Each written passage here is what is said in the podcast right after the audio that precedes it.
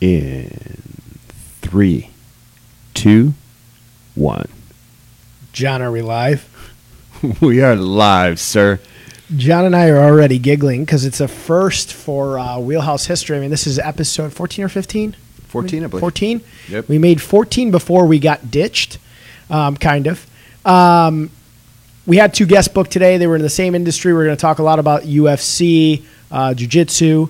Um, one of the gentlemen just couldn't make it, and the other one did have a family emergency. So um, I hope the family is doing well. But this is a first for Wheelhouse because uh, we don't have any guests, and it was kind of like a last minute. Very um, last. People didn't show up. So um, it's going to be John and I chatting with you guys a little bit. Uh, I'm going to give you guys some tips about uh, kind of motivation, business ownership. I just wrote an article about it, so I'm a little passionate about it. But this might end up being fun, John. It might just be me and you kind of bullshitting. I know, just hanging out. I already Um, cracked a beer. And then, um, oh shit, I should grab a beer. It's in our little cooler. Um, but um, ask us questions. You know, I love, you know, kind of you guys asking me any, any sorts of questions. Ask John questions. We um, will answer whatever. PG 13 ish. Don't go too rated R. Ish. I see Johnny's watching, so that could be rated R. uh, Dylan's watching. Maggie's watching. So, um, yeah. So for those of you watching, it's going to be me and John today because obviously, as I said, our guest couldn't make it. We got a kick butt show next week. How's your Yes, weekend? do. Actually, before your weekend, how was uh, Gaming for Green? So, Gaming for Green was last Thursday, and It I know you're very passionate about it. You were dealing some cards on Gaming for Green. How was that? It was fun. I was dealing blackjack. Uh, had a full table, a lot of table wins. Uh, the the shoes were good, uh, but the whole the whole event was fantastic. We had a packed house, 600 people plus through the door. Um massive poker tournament, all kinds of drinks and cigars and so on and so forth. Great food. Uh, Galleria Mar- Galleria Marchetti, Yeah. fantastic place. They Yeah. they do a great job over there. So I don't know if you've been, but I would I would suggest it for if you get invited to any kind of an event, go check it out. Yeah, it's a cool venue. I have been. It's a very, very cool venue, and uh, I'm bummed I missed it. I was feeling pretty sick last week. Um, I was going to come and try to steal all the chips, and try to try to bribe you into giving me extra chips so I could win that thing. But um, yeah, um, we did Windy City Smokeout on Saturday night, which was packed. It's crazy. The Windy City Smokeout two years ago was like a ghost town. There was nobody there. And then last year it got busy, and this year it sold out, and it was Wow. jam packed. I feel like you, we, you and I were laughing that I put up the post with me and Sean. We said we're brown cowboys. I've been a country music fan for a little while, but I feel like country music and country flavor and country food has kind of come, become a big thing in Chicago. Absolutely. You see a lot of those bars popping up. Um, kind of that southern feel. My buddy Florian, shout out to him. I'm going to see him in a little bit. Um, you know, he opened up uh, that restaurant Draw with some partners, and Oh, that yeah. place is awesome. It's amazing. We must go. Um, but I feel like that southern kind of country flavor has become a big thing, and obviously people love festivals, so there's a lot of food, um, a lot Sure. of drinks, and some good bands. Yeah. Um, so that was a lot of fun. Good deal. Um, big thanks to Chicago Agent Magazine. They did their Who's Who. I'm very honored and feel very, very blessed. They picked me uh, two years now. I was actually funny you mentioned that. I'm going to put something on the screen. Uh oh.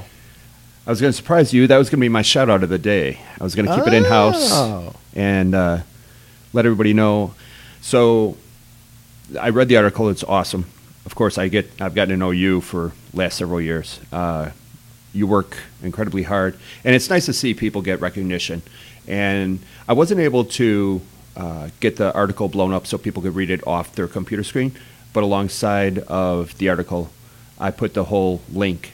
So I'm going to leave it up there for a little bit. Very so cool. if people want to, and or either right now or after our massive show, Yeah, our massive show with just me and you right now. um, if they want to go back. Oh, very cool. Thank you, buddy. Absolutely, you That's deserve nice you deserve you. a shout out.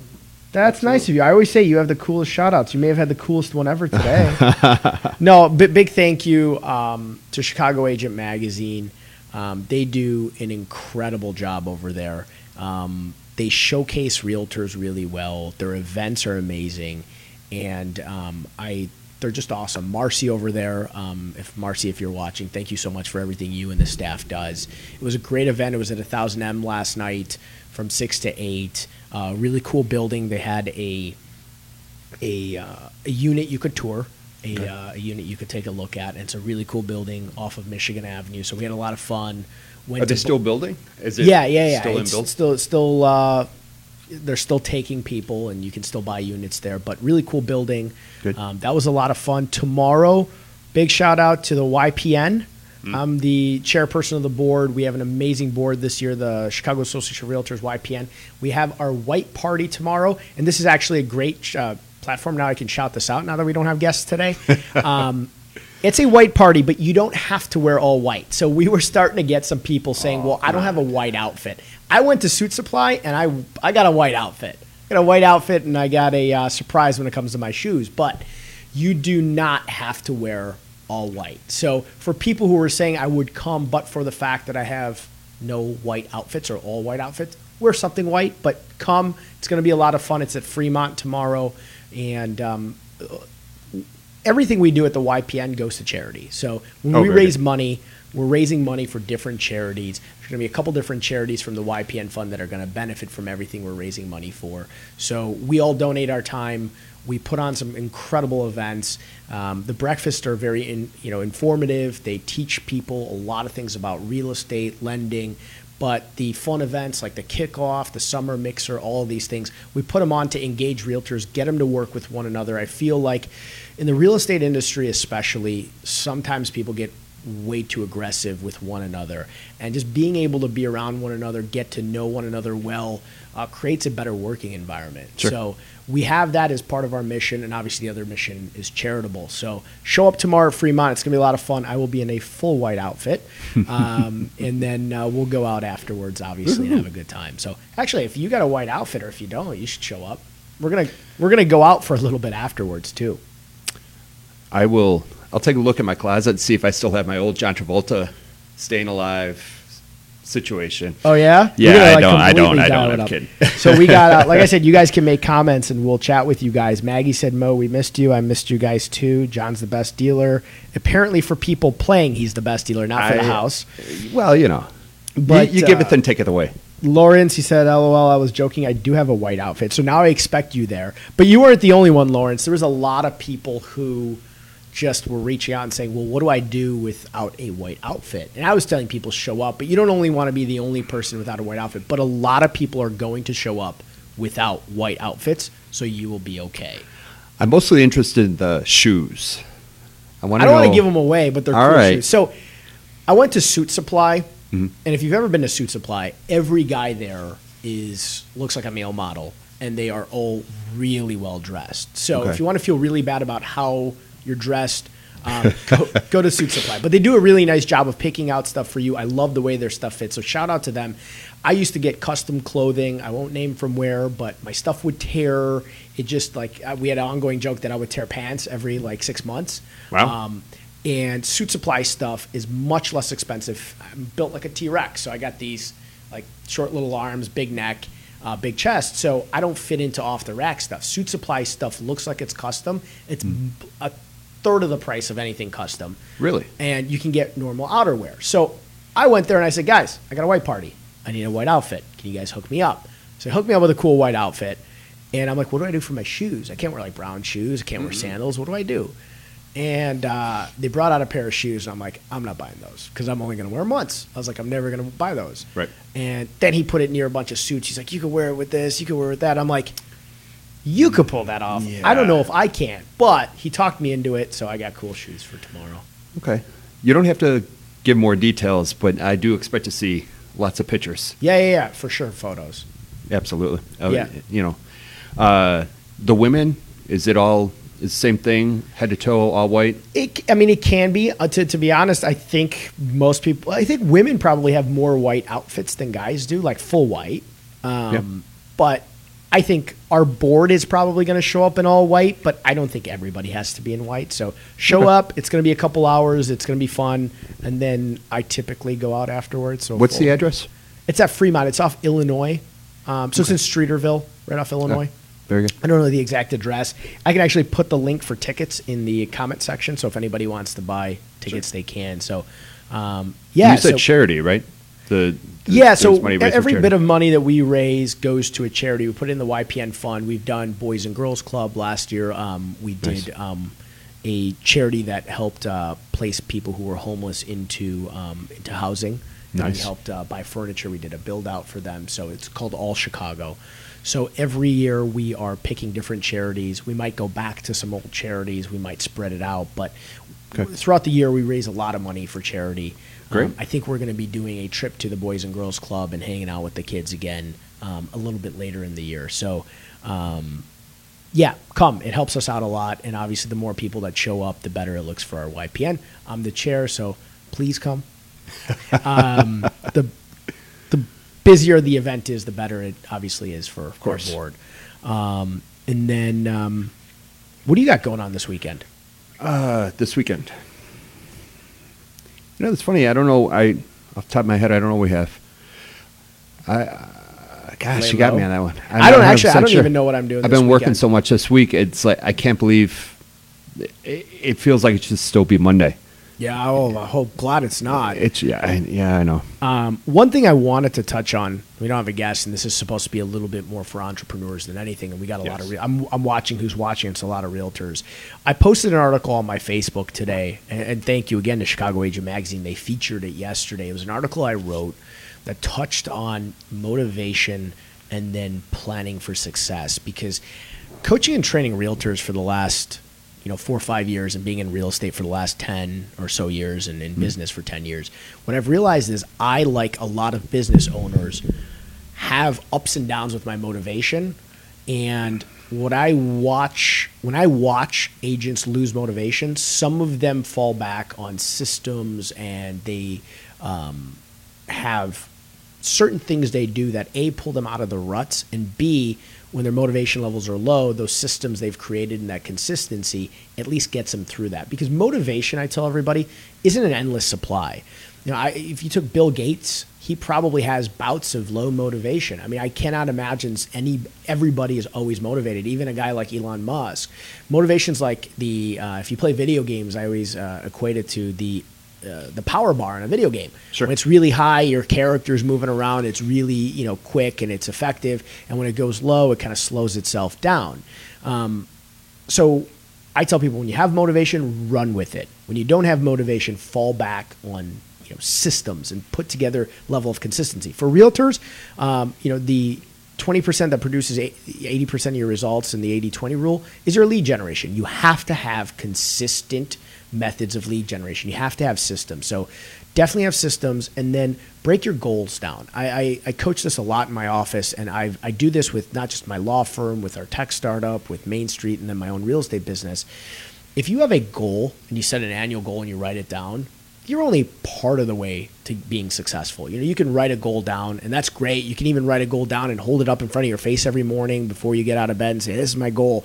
And you might be a fraction more successful than the person that doesn't write their goals down. But if you don't break those goals down into what you have to do at least every week to do what I call winning the week, you just cannot be successful um, because you're going to get to month six and be like, what do I have to do to catch back up? I'm a little bit behind. And you just, it's difficult to manage your goals on an annual basis. Example, if I told you guys I got to lose 50 pounds and I keep adding weight back on that I already lost, so soon enough I'm going to get there again. But if I said I have to lose 50 pounds this year, you guys would look at me and say, that's a shit ton of weight to lose. But if I told you I had to lose a pound a week, you guys who know me well would say, don't go to Chipotle this week, dummy, and you'll probably lose a pound this week. Pound a week for 52 weeks is 52 pounds. It's the same thing with any goal. If you have a goal um, to make X amount of money, you got to figure out how many leads and how many sales you need to make that amount of money, and then break it down into what you have to do every week to win the week. So if you win enough weeks, you end up winning the year. So if you got low motivation levels, know what you got to do that week to win the week and just make sure you got systems in place to win the week. Whether it's real estate, a totally different business, um, do what you got to do to win the week. Break your goals down and don't feel bad when you have low motivation levels. We all have it. I got it from time to time. There's days I wake up and I'm like, man, I'm not that motivated. I can't show that. I got to go to work and you know be a leader. But don't feel bad when your motivation levels go down. Find what it takes in you to get those motivation levels back up and build systems for the times when your motivation levels are too low. We got some people who uh, are commenting now. I just got my ticket. You convinced me. Thank you, Johnny Roto. He's uh, he's coming to the white party. I've been I've been bothering him to come. Lawrence has got a question for us. Sure. I got a philosophical question for you, Mo. I'm having a constant debate with myself on things. It says Seymour. Whoa, whoa, it's a long one. I got to read it now. Oh boy. Thank you, Lawrence. It says, I'm having a constant debate with myself on things I should outsource versus things that I should do myself. One of the best management books I've read says, anything that takes two minutes or less should be done by yourself instantly, but you do 50 times a day.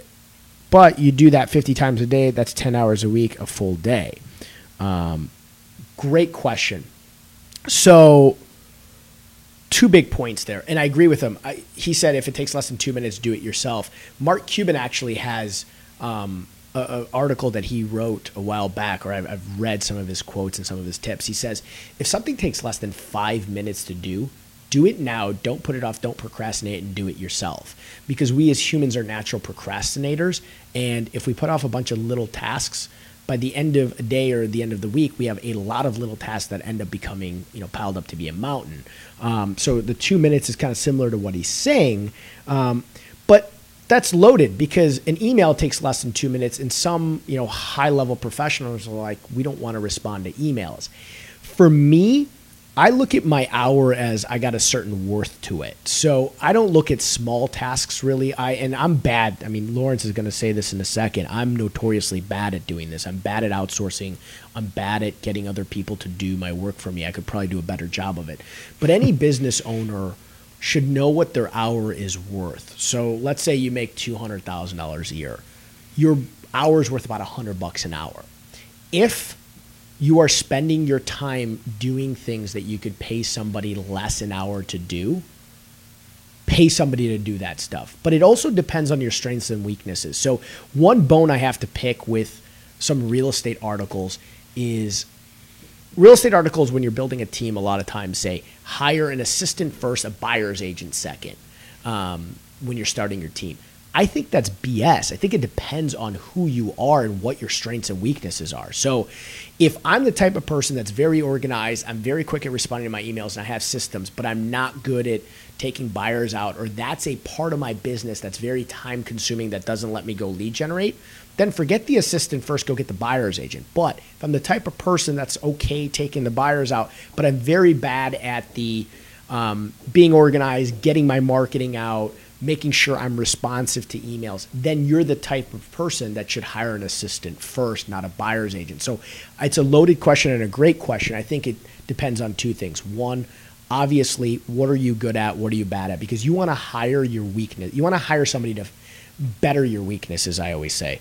You know, if you have certain weaknesses, hire somebody to cover those spots. And, um, focus on what your strengths are. So great question, um, but I'm open for advice from people on that. I mean, I'm notoriously bad at it. You know, I see Jeff is watching right now, where Jeff and I are fantastic business partners. Um, you know, we have very opposite strengths in what we do. You know, he's very organized. He's he runs the back end of the company um, like a well-oiled machine, whereas I'm very good at coaching and training, kind of being a front person, going out and uh, getting more business. So I've partnered up with somebody who has a, you know. Uh, it fills my weaknesses really, really well, and I think I probably fill his weakness as well. So, um, hire somebody that you know outsource things that are your weaknesses to somebody who can do them better. But great question, and Lawrence, we John and I were chatting a little bit about um, the topic. John, uh, Lawrence wants to chat about um, kind of finding happiness, and it's it's something we definitely want Lawrence to come on and talk about because you're a Lawrence, you're a rock star at it. He's been you know last five six weeks. I've had tough five six weeks. He's been kind of a good big brother to me, talking to me about that the topic of happiness, and he just. Uh, um, he, he's really good at it, so we got to have you on to talk about you know happiness and entrepreneurs. Um, Tim said definitely need to be honest about your weaknesses to identify them. Yeah, Makes sense. super smart point. You got to be self aware. So, one of the things you can't teach people in business is to be a self aware human being. You know, you got to be really, really honest with yourself. I think when I was younger, I probably was not a self aware guy. I probably didn't take a good look at myself and realize my strengths and weaknesses. It's a maturity thing. Yeah, it's a maturity thing. And over time, you don't have a choice. If you can't be honest with your good strengths and weaknesses and try to better your weaknesses, Sure. well, you're either going to be mediocre or fail. Um, so you got to be very self-aware of what you suck at. I know what I suck at. I mean, I just there is there's things I'm not good at in business, and Right. you know there's things I'm not good at at life, and I'm just going to make sure that I hire people who are really good at that stuff. Sure. Or I'm going to focus some attention on trying to become as good as I can in those Yeah, areas. identify and Yeah. make progress. Yeah, Absolutely. I feel like a if little you're bit at a time. If you're not self-aware as a person, you're gonna fall in a lot of different ways. You just got to be honest with yourself. Um, yeah, nobody's perfect. Everybody's got a lot of weaknesses. So good, good point on on Tim there. Absolutely. I'm glad people are asking good questions. Good deal. Um, Do you think uh, sometimes when it comes to goals that people set their goals too high, and that if they stumble a little bit, all of a sudden it seems even higher, and then it just becomes overwhelming. They just quit. I, I know some people who will set these great goals, but then from time to time they'll they'll stumble, fall, and then it just seems so insurmountable because the goal is already so high. high. and it's like, okay, you know, break it down like you were saying, week to week. But even just the overall goal, do you, do you with the people you coach, do Yeah. people put Yeah, Too much you know, pressure on themselves? So this is a uh, actually I think it's originally Bill Gates' quote, and then Tony Robbins talks about it a lot. Everybody overestimates what they can achieve in a year and underestimates what they can achieve in a decade. Um, you know, an old business partner of mine used to say the same thing, and he used to coach it to us, and it's actually a, a great tip. And I feel like as humans, and I said this in my article too, Rome wasn't built overnight. You know, sometimes people set some lofty goals Mhm. that they think they can achieve in a year, but they may should probably be three or five year goals, really. What you got to understand is I fail at my goals still now, even when I do the win the week, because I set them a little bit too high, but I don't feel like I failed. It doesn't like crush me because I'm like, you know what? I'm more successful than I was last year, or I've better than I was yesterday. Evan Shy, who we had on, says, you know, be 1% better every day. You Yeah. don't have to be 100% better the next day. I feel like as humans, we want everything so fast. So I'm okay with setting high goals as long as they're realistic. I coach a lot of agents who come in there, and I will never set somebody's goals. So I tell them, you tell me your goals, we're going to work on breaking them down. Sometimes people come in with some crazy goals, and I let them have it. And then when I see them get upset because they're not getting there, I let them know listen, you set a really high goal, you're doing great. Don't feel bad about missing that goal. Just try to do that next year when you've you've built a foundation. And that touches kind of on we've had a couple guests talk about being able to deal with failure. I don't think failing is a bad thing. It doesn't mm. har again, as a kid, when I failed, I was depressed. I mean, if I lost a basketball game Right. when I used to play basketball, I used to be like, "Holy shit!" Like my weak socks, we lost. Now I'm like, at least I was trying. Because if you're not failing, you're not trying hard enough. So I'm okay with somebody setting a big goal. Just being realistic about if you're not getting there, don't feel bad about yourself. And that's like what we touched on. You know, a lot of times people will not see things work, and then their motivation drops dramatically. Right. And you got to put in perspective that people have been doing this for a long time. Hamish, who's a really um, a guy I look up to a lot. He's the guy I told you I want to have on. He's in New York. He started a tech company, had a fitness company. He's like seven feet tall. Oh, yeah, I'm yeah. gonna tag him in this because I, I saw his him. post. Um, just a giant. He's like he put up a post. today, I think he's like 311 pounds, and he's built an incredible business for himself. And he came here. He lived in his car for a little while, and has built incredible businesses, and is on track to be I mean, the sky's the limit. I mean, he just got. He was on a TV show. They uh, VCs granted him a ton of money, and he's working his butt off. Nice. But he put up a post yesterday, I think, that said people ask him all the time, "How long have you been working out?" And he goes, "20 years." And they always like kind of get shocked, thinking, "Oh, maybe it was two or three or four years." And he's like, "No, No. this didn't happen overnight. It's two decades." And Hamish's post reminded me of something the number one agent in Chicago said, Jeff Lowe, at a YPN breakfast somebody had asked him something along the lines of, you know, what separates you from, you know, other agents and how have you become so successful? And he says, I've been at this for 20 years consistently. And I feel like it's okay to set a goal to be him. Just don't think you're going to be him in a year. He's grinded for two decades. 20 years is a long time. I had a guy who reached out to me and he said, Mo, I love what you're doing. I want to be where you're at in two years. You know, that's my goal. I said, fantastic. It's taken mm-hmm. me 10. If you do it in two, kudos. Great. Good for you. Don't feel bad if you're not there. My first four, if somebody looked at my first four years, mm-hmm. I struggled my butt off. I was not, I mean, it's getting better every year, but I was pretty, you know, I had bouts where I had no success and it sucked. Right. But I kept grinding, and I feel like that's the difference between somebody who's eventually going to make it and somebody who's not. Is they let the small failures or not reaching their goals really affect them so dramatically. So when it comes to the realtors and setting goals, do they? It's a it's a broad stroke question, Yeah. but is it primarily financial or is it number of listings or Good question. It, a little bit of both. So I, a lot of times realtors say I want to sell X million dollars because you know eight million dollars in Chicago gets at least the last couple of years makes you a top producer. Okay. In the Chicago Association of Realtors, I think that makes you in the top ten percent. Um, some people say I want to make my first hundred grand or a hundred thousand in gross commission, so I want to do four million dollars in sales because four million times two and a half percent is a hundred thousand roughly. Um, and then some people, you know, give me a number. What I then do with realtors is I find out how many transactions because the average sales price across the state is 250,000 Chicago's 271 but I use 250 as a number because if you use the lesser number and you hit your goals and your average is You're higher ahead. it's like you're like a guy like Jeff Lowe's like 1.2 million dollar averages but the average agent you know I base it off 250,000 so if you want to do 4 million in sales $250,000 average sales price you got to do 16 transactions so now I've broken your goal down into 16 transactions Right. but how are you going to get to 16 transactions? Statistics say, and these are not my statistics, these are like NAR statistics, that 30% of warm leads close. And I won't define what a warm lead is, but I tell the realtors what a warm lead is. So you multiply 16 times 3, you get 48 warm leads a year. You need 48 warm leads a year to close 4 million in sales. And I break that down into what do you got to do every week? Well, 48 divided by 52 is almost one. You're going to take some It's- it's vacation one, time. yeah. You need one warm lead a week. Right. If you want to do 8 million, you need two warm leads a Right. week. Then we talk about what you have to do to actually go get the leads. But now you know if I did not get a warm lead this week, I've lost the week. Next week I got to get two. You know, you got to carry it on. I actually tell our agents you got to get a calendar and you got to know every week did you hit your lead goal? If you did not hit your lead goal, next week that carries over. You got to do a little more work.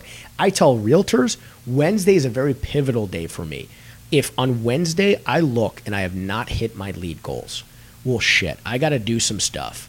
I got to do open houses on the weekend. I got to reach out to FISBOs, whatever I got to do, because some of that time stuff takes scheduling. So you got to be, although you break your goals down into what you have to do every week, you have to be very conscious of it every day. Like every night, my night ritual for people who are not in my office, so my office people know that is I send all my clients properties. I go back to 12 o'clock the day before, so midnight. I respond to any emails that I had missed that I need to respond to so that everybody gets a response. I put five things in my phone that I got to do the next day. And I got to do a million things the next day typically, but if I don't do those five things, I don't go back to sleep.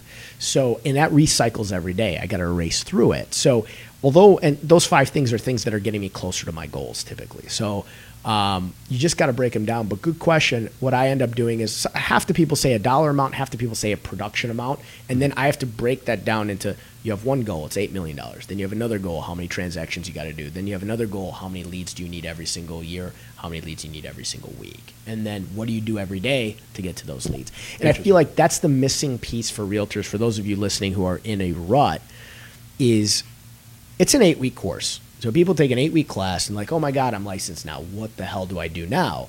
And then they don't think of themselves as a business owner. They think of themselves as salespeople. You are not really in the business of sales because a house is too expensive to just sell to somebody. If you put me on a sales floor, if you sent me to Suit Supply, A, I'm not tall enough to work there. Those guys are tall and handsome. But they're salesmen and they're good. Like, I don't need another suit, but I go in there and they get me to buy a suit. I don't need crazy looking shoes, but they got me to buy them because they sold me on them. Now I definitely want to see the pictures. Yeah, but if I was the best salesman in the world and you don't want to buy a house, I'm not going to be able to sell you on that. I'm lead generating, so I'm a business owner. Realtors miss that piece.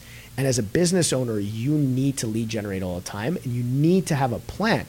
Uh, So I did a business plan for my realtors because I'm like, you guys are business owners. You're not just salespeople. And a good business that's successful, they have business plans.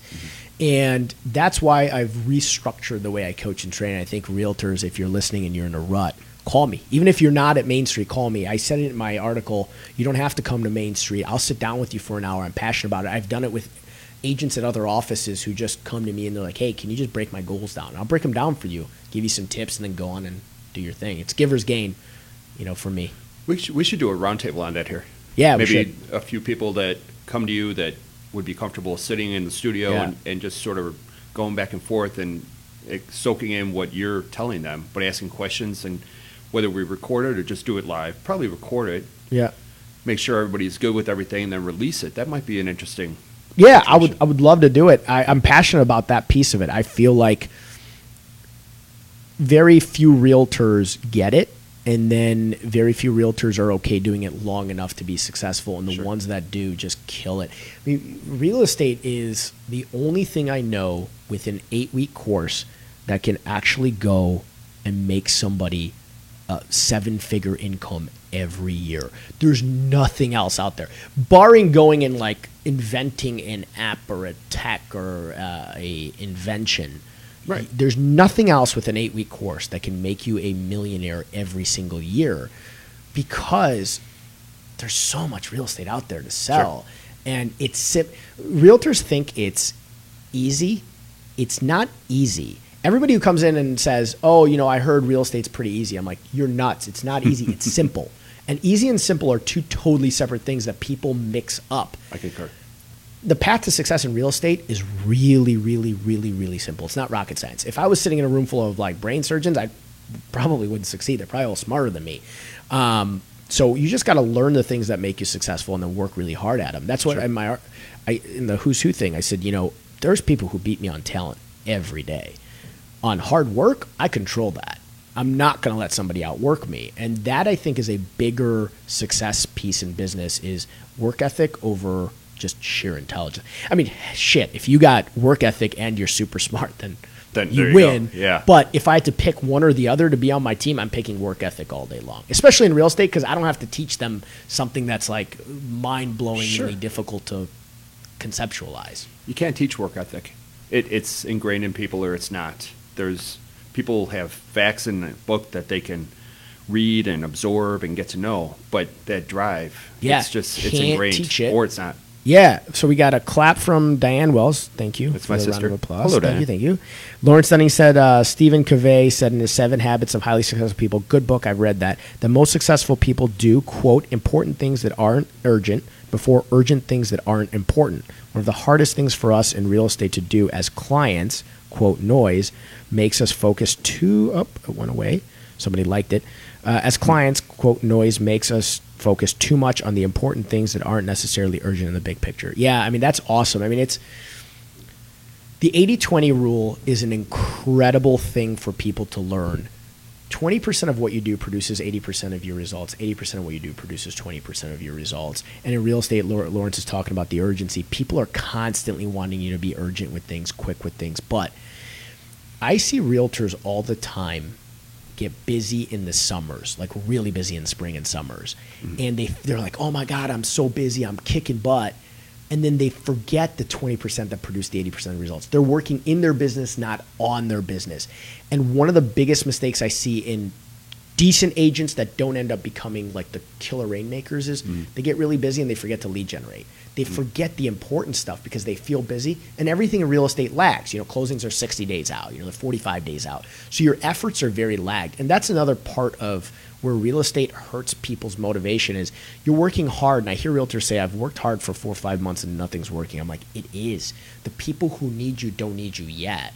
So your efforts are working because if you work long hours at a normal job, you either get somebody that comes and pats you on the back and says, "Hey, great work, buddy. You've done a great job," or "Here's bonus," or "Here's overtime pay." Right. You don't get that in a business, and a lot of times your efforts are lagged. So all of a sudden you're working hard on lead generating, nothing's happening, then everything happens and you're like, "Holy shit, like I'm kicking butt." And then you forget that you got to do that continue. 20% that produces 80% Right. of your results. That's why you see realtors have these like ups and downs in business. Um, you know, if you look at like winter months where people are like, "Oh my God, real estate dies in winter," it goes down a little. But look at like a real estate ace. Uh, shout out to like Matt Laricy. You know, like guys a killer. But if you look at his marketing, he never stops. Right. He's kicking butt all year long. So maybe his business drops a hair in the winter, but he doesn't go to zero because even when his office is busy, all spring and summer, he's not forgetting to lead generate. And that's, if I could give real estate agents an advice, even if you're busy right now, and you feel like you're kicking butt, do not forget about the 20% that produces 80% of your results. Because look at that stuff because it really makes a big, big difference. It's amazing that Shout out to Catherine, by the way, because Catherine's watching. Hey, Catherine, if you're watching, we just gave a shout out to Matt. Um, you know, just a couple seconds before she works with uh, Matt. Yeah. So shout out to you guys. small business owners across the board uh, fall in under that same umbrella. I deal with a lot of small business owners, put together marketing campaigns, um, and I always proje- I have a 90 60 30 uh, that I adhere to. And people will, I, I was in an office a couple weeks ago, let's say, and I, I'm looking, I'm okay, we're in July. We should already be well past Labor Day with our marketing, uh, not the efforts necessarily, but putting together a game of uh, plan of plan. action. And whatever is taking place today should have been planned in April. I watched the, man, uh, the gentleman take a black marker uh, to a whiteboard and write out things that for the next like 12 days. And they had places they had to be, people they had to bring on board. And he's like, okay, that's our marketing. And I just, it drives me nuts. It's like, okay, you are day to day, you should be doing the day to day stuff. And I understand small businesses, there's constantly fires you have to put out and employees you have to deal with. And a lot of them are not making a lot of money, so they're not always coming in on time, whatever that situation is. But whether you're a realtor or a small business owner in brick and mortar, get yourself 90 days out. I mean, you have to look forward. You have to do your day to day, and I know you have uh, what you do every single night before you go to sleep. And that's something that people should be doing all the time. And make sure that you're out so that you can plan and then start the, the, the putting together of your plan. And then at 30 days out from whatever that situation is, you should be marketing, marketing, marketing. You shouldn't be talking about it still. You should be already locked in, loaded, and really advertising whatever it is they're going to be doing. Yeah, I mean, it's. I see a lot of people who have great ideas and then they just don't create action. I mean, uh, an idea is fantastic if you don't have any action. It's a, a useless and b a waste of your mind power. Right. Um, I, you know, a lot of times that takes a good team too. You know, um, I have an incredible team at my office. You know, from Rita to Laura to Paul to Jeff to me to everybody in the office. Just make sure we have our goals aligned too. You know, you, you have a 90 day goal. You better make sure everybody's goals aligned. And yeah, you know, a lot of times you wake up and you know, I'm, I'm lucky, so I have no staffing issues. Like a, a I'm very blessed. You know, at, at both uh, Main Street and then Dot Kala with Tim and Ali, they're just rock stars. They're out of closings right now, kicking butt, um, taking names. I'm very lucky there. But we've had times where we've had bad hires who just don't show up, who don't you know do things. But you as the kind of top of the food chain in an office, and I don't want to say it like it's arrogant, but like the person who the buck stops at you, you have to make sure that people are creating action. If if things are not happening, you got, you gotta you gotta gotta change that office dynamic a little bit. Um, but I agree, your marketing and your thoughts of what you want to do, like we're planning things that are exactly 30, 60, 90 days out. Right. You know, we can't plan something for next year yet. We have ideas of what we want to do, but we have to constantly evolve. I mean, real estate is a tough game because it's a little archaic in the way we sometimes lead generate, but the players, the newest players in real estate, are really, I want to say like fashion forward, and they make you stay on your A game. Mm-hmm. You know, people poo poo Redfin even sometimes now, and I'm like, listen, like, you don't love their model, that's one thing, but they're making us evolve. They're going to keep everybody on their toes. You know, maybe you don't like the fact that you don't think they're full service or whatever. And I know real estate brokers are just shitting on them left and right. I don't love the way they handle their you know the properties but I, I get what they're doing and I, I don't dislike them for the industry i think they came in they disrupted the industry and they said it's archaic and we're going to change this shit and the consumers are starting to like it so we as realtors have to show that we have a value to give that maybe they don't and if we can't we're dead you know i um so i don't poo poo them if you cannot show your value you're screwed. And the players are changing and they're becoming more evolved and technologically advanced. So, you know, I, I feel bad for realtors that were doing the same thing 15, 20 years ago and they're doing it now. And, you know, it's tough just to doesn't- teach, doesn't know, touch new trick, teach new tricks to them. I don't want to say old dogs new tricks because there's some young people who are Right. been doing it for 15 years, but you got to evolve. So for those who don't know, I, I know I've seen signs around, but I don't really know the structure of Redfin. What is it they do? Yeah. So Uh, people so have an Red- idea. My Redfin buddies, because I got a couple of them that are Facebook friends, are probably going to correct me in the comment section. But uh, correct me if I'm Yeah, wrong. absolutely. Yeah, correct me. So I don't, I don't want to be mis misspeak. But Redfin showing agents are on salary. So they're not commission based like me or uh, some of the other realtors watching. So they're on salary. They go from showing to showing to showing to showing, and they do showings and they have a salary. So their earning potential is definitely nowhere close to like a good realtor. It's capped. It's very capped. I mean, Okay. they, they can go up, but nothing for for the amount of time full time they work. Hmm. A full service realtor who knows what they're doing will blow them earning wise out of the water. But Okay. you have the security of having a paycheck. paycheck. So, you know, like somebody who's got a family and, you know, they want to go there and make that income and they're like, hey, listen, like, uh, or doesn't have a family and I'm happy with this, it's fine. You do not build the intimacy or knowledge with your client that a full service realtor does. It just doesn't happen. I don't care what anybody from Redfin says. You know, I know my clients because I go on every showing with them. I am at my, you know, my agents are at my listings. We we have a much more intimate relationship with our clients. So I don't want to go as far as calling them a discount broker because there's discount brokers that don't give a shit and they just put something on the MLS for 500 bucks and hope it sells. That's not them. I don't think that's them at all. But their agents are salaried. Um, I don't think their level of training. I mean, there's some brokerages that don't train their agents, so maybe their level of training is higher. I'm going to be biased and say they are nowhere near our level of training at Main Street. Um, so they don't have that level of training, especially on the business side of things. And they started off as a search engine. I mean, brilliant company. You know, they were a search engine, realized, wow, we got so many people searching on our site. And then they carved out a brokerage from that. So originally they were a search engine. You just search for properties online on Redfin. And then all of a sudden they popped up as a brokerage, and now they're doing this 1% listing fee, which isn't really a 1% listing fee. There's a lot that goes into that. it's a different price points. But um, I give them all the credit in the world. You know, they're publicly traded, they're brilliant, they're very smart. Um, I don't think they're as good as a full service realtor. Um, there might be agents there that are really good. I know a couple agents there that are really good agents that went there to have a salary, you know, because they were grinding their teeth in the non-salaried world of real estate and they had families. And they are really good at what they do. And i think they're too good for those positions. And i, I feel for those two guys. And if they listen they're friends of mine so they're probably seeing this. I feel like they were just a little bit away from it breaking for them and kicking butt. But i totally understand what they're doing there Sure. because you got a family you got to take care of your family. Sure. and that's a salary. And um, i get it. So um, I don't hate them. I don't love them. I don't think they're as good as the full service realtor. That's a good full service realtor. So just to follow up, uh, again with that, um, you, you still have to be licensed. Yes, you are still licensed. So you have to know all the ins and outs of real estate. Well, when you Well, get licensed, you don't eh, know jack pretty shit much. usually. Yeah. You got an eight week course. They tell you. So Paul in our office laughed. She goes, "If Mo took the licensing test today, he'd get a twenty percent." She's probably right. I'd probably fail miserably. It's a lot of like license, like uh, agent. uh, The agency law, I would do okay. Do's and don'ts. How big is an acre? I don't know, forty-five, six-ish thousand Right. feet. But all the numbers looks the same, so I'd probably pick the wrong one.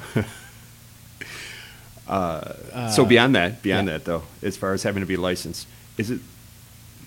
Do you know? Do they get paid like per showing? Is it more or less the more? So they have a base salary, I think, and I don't know this exactly, but I think they got a Okay. base salary, and then uh, you have a certain number of showings. But if you do a certain number of deals, I think you get paid a little bit more, but nothing like realtors do.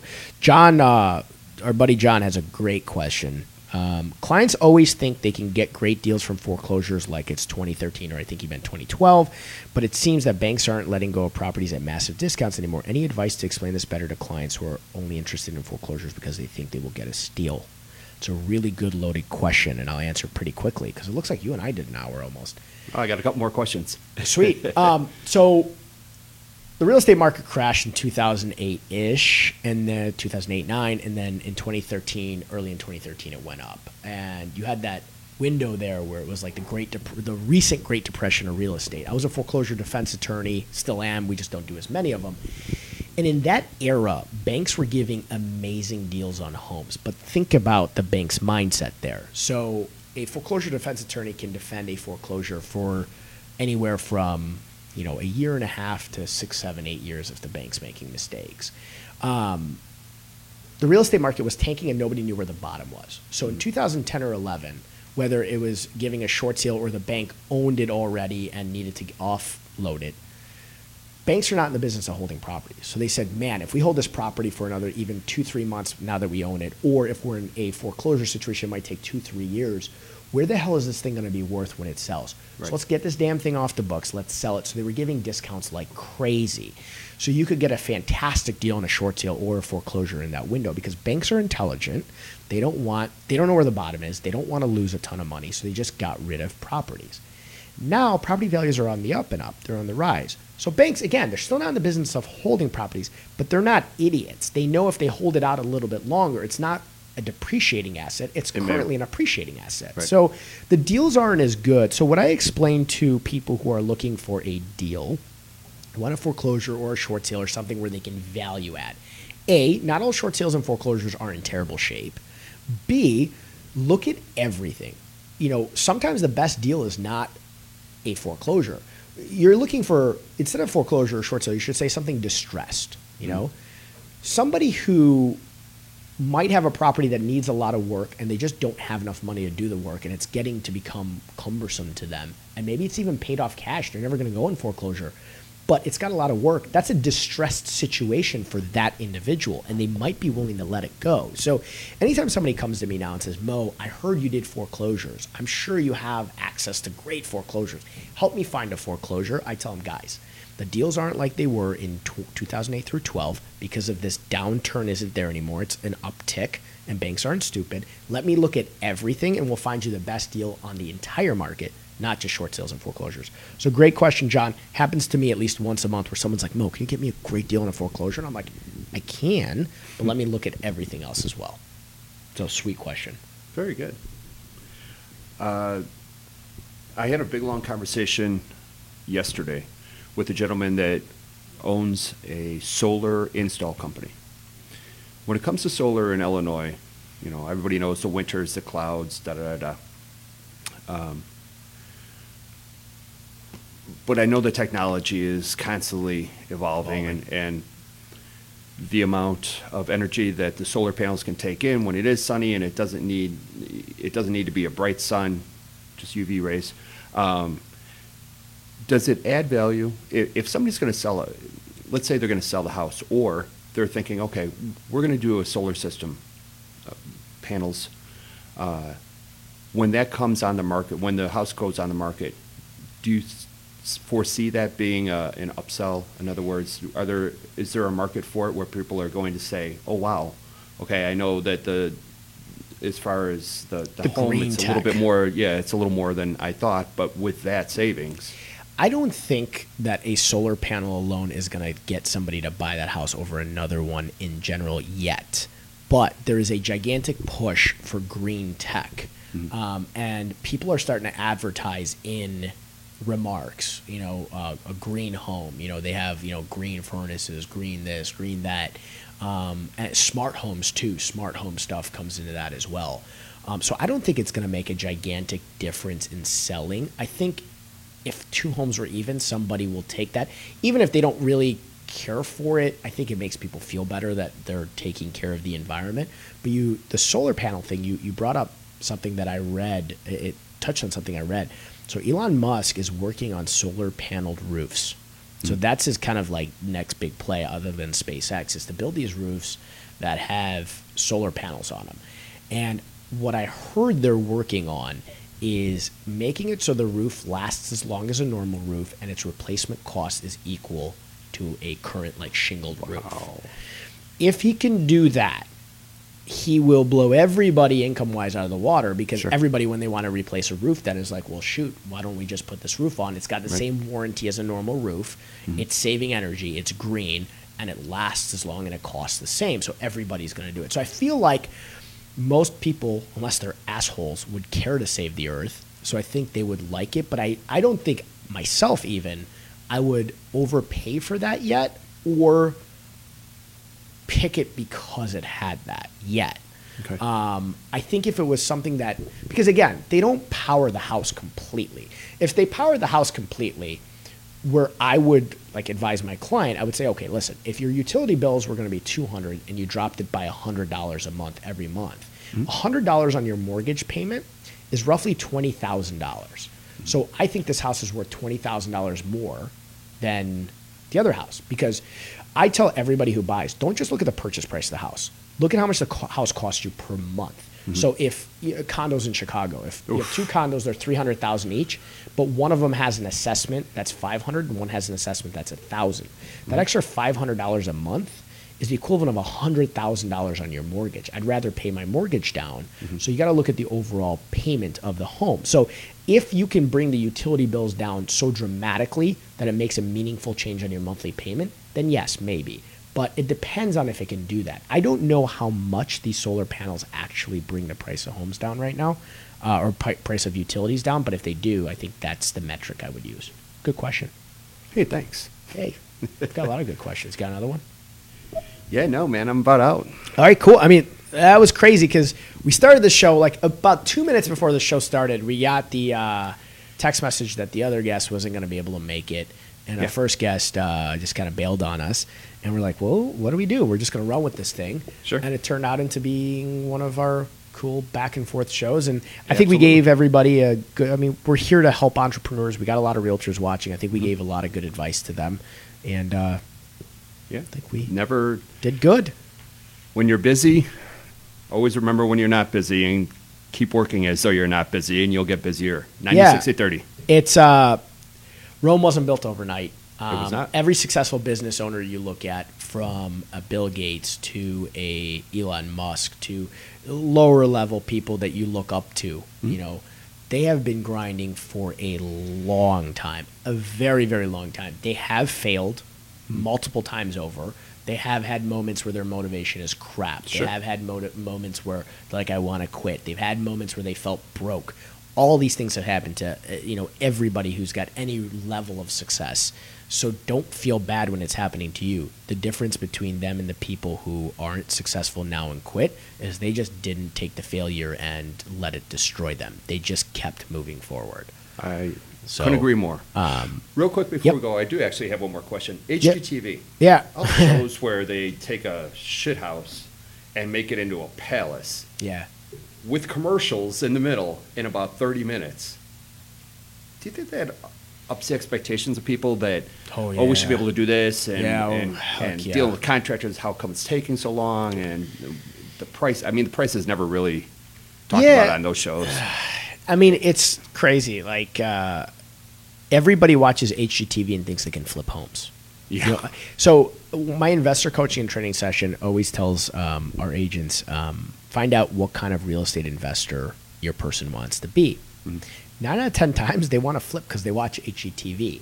And I tell them flipping is not easy. It's just not. You know, you have to have the right crew and all that stuff. It's difficult, especially in this market when acquisition costs are high.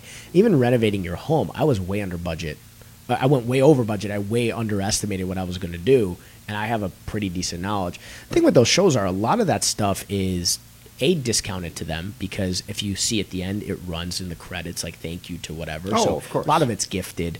Sure. Um, and then you watch things like Flip or Flop with like Christina and Tarek. That's like a popular one. They've been doing it for a long time. If you actually look them up, they're actually when they were married, now they're divorced. They were Right. fairly successful at flipping properties for a very long time. So I think a lot of people watch these shows and they think, "Oh my god, all of a sudden I can do this." Right. Um, and then you HGTV, you have like House Hunters, where oh, you see all those memes where it's like, uh, you know, I, I you know, uh, I'm a librarian, and you know, my husband, you know, stays at home and plays video games, and our budget is six million dollars. You know, there's all these crazy things you see on HGTV. Um, Right. Jeff, my business partner, was on HGTV uh, for House Hunters, and uh, no knock on House Hunters, but No. the the House Hunters thing is it's the people who are buying the house have already found their house. They've already, They've already got it, yeah. There's two decoy houses, and I never thought about that, but I always a- afterwards I'm like, yeah, they always get the house they wanted. That doesn't happen in real life. There's Right. multiple offer situations. They don't Sure. take your offer, but they always get the house they wanted because two of the homes are decoy houses,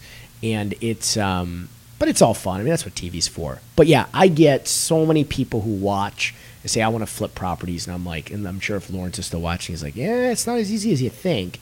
Um, Right. It's definitely not as easy as you think. But if you guys ever want to invest in property, shoot me a call. You know, I'll chat with anybody and help them out. And even realtors, if you uh, you don't know how to deal with investor clients, one last tip to realtors before we go: the average home buyer seller buys and sells every five to seven years. Chicago five because we're in an area where people outgrow condos and move quickly. But Right. across the nation, it's 7 mm-hmm. The average investor buys every eighteen months. So realtors all the time miss the piece of marketing to investors because they're afraid. They, f- they feel like they don't have the knowledge to talk to a real estate investor. They don't learn about cap rates, cash on cash returns, all that good jazz. Mm-hmm. And so because they're shy and afraid of it, they don't actually market to those people, but they buy three times more than the average home buyer seller does. So um, definitely, and I want to have Ryan Foley on. You know, we've been trying to get Foley on for a little bit to talk about his uh, flipping stuff as well. But Yeah, uh, how's that coming? uh, good. I've got to reach out to him. Lawrence is watching, so Lawrence will have to wrangle Foley on here because he's he's done this really really well. Maggie said, "Seriously, great show, guys. We did good." Yeah, not too bad. It's probably because you and I just can talk and talk and talk and talk and just never talk shut up. talk. Yeah, exactly. But Uh, so next week, for all you dog lovers out there, we're having a lady named Donna Santucci. She is awesome. She's high energy. She's funny. She's a dog lover, and she's an entrepreneur. She owns a business called Fido to Go, and it is an artisan food truck for canines. very cool. And I, she goes around Chicago. She goes to different festivals and stuff. But on Wednesday, she's over, uh, over by Erie Street Cafe because there's a dog park right there Yeah. and everything. And I would always see, and I stopped and talked to her. And I, t- I told her I was enamored with the idea, and she told me a little bit about how she came to the idea and so on and so forth. I can't wait for her to tell the story next uh, next week, not next year, next week. Uh, and we also have a lady named I'm I might butcher the last name Jessica Gartenstein. I'm going to go with that for now. Uh, Fronin Foods. It is a banana-based ice cream for Cool. people who are uh, the whole dairy situation and and you know calories and so on and so forth. And it's fantastic. I we're going to have samples. Uh, Um, so yeah, I was gonna say uh, hopefully she'll bring samples. I got no dairy problem, but I'll eat anything that's ice right, cream. right, right, right. Um, what is that that I'm trying to the A, glu- a gluten? No, no, gluten, uh, uh, not dairy. Uh, yeah. yeah. She usually have a, a dairy allergy. yeah whatever the, it's Yeah, there, whatever there's the a name to it. Drink there's a name milk for and you get the poops. Yeah, but uh, yeah, it sucks for those people that can't enjoy ice cream. I concur. I But, concur. um, so we're going to have an cool. alternative here. Uh, so come hungry. Yeah, And, that's uh, awesome. I mean, obviously, I'm a dog lover. Um, I've, like I've my, seen that on Instagram. my boy. I'm going to see Um, if we can wrangle in some some treats for him. Yeah, that'd be awesome. Yeah, Um, and then I like ice cream, so that'll be fun. man, Nirvana next week. Yeah, I'm excited. Hopefully, they both show up. Um, Iris, the dog, wants some Yeah. food. Oh, my buddy Tim. Yeah. I, I'll bring some out next uh, next time I'm out there, Tim. Awesome. well, thanks guys for listening. Um, hope this was helpful. I, I had fun doing this for an hour. Um, next Wednesday, three o'clock, same Two time, same place. Follow us on AE Wheelhouse, please. We're going to be working on getting audio of this stuff so we can have kind of the podcast feel, so you guys can download our audio. We're going to go on YouTube. Uh, we're evolving, so please like us, share us, comment, tell your friends about us, and we'll see you guys next Thursday, uh, next Wednesday at three. Next Wednesday at three. Wednesday. Oh, he said lactose intolerant. That's what. it is. Lactose intolerant. That's Ah, we what goofed is. up. Lactose All right. intolerant. Thanks, Thanks, Timmy. All right, and three, two, one, out.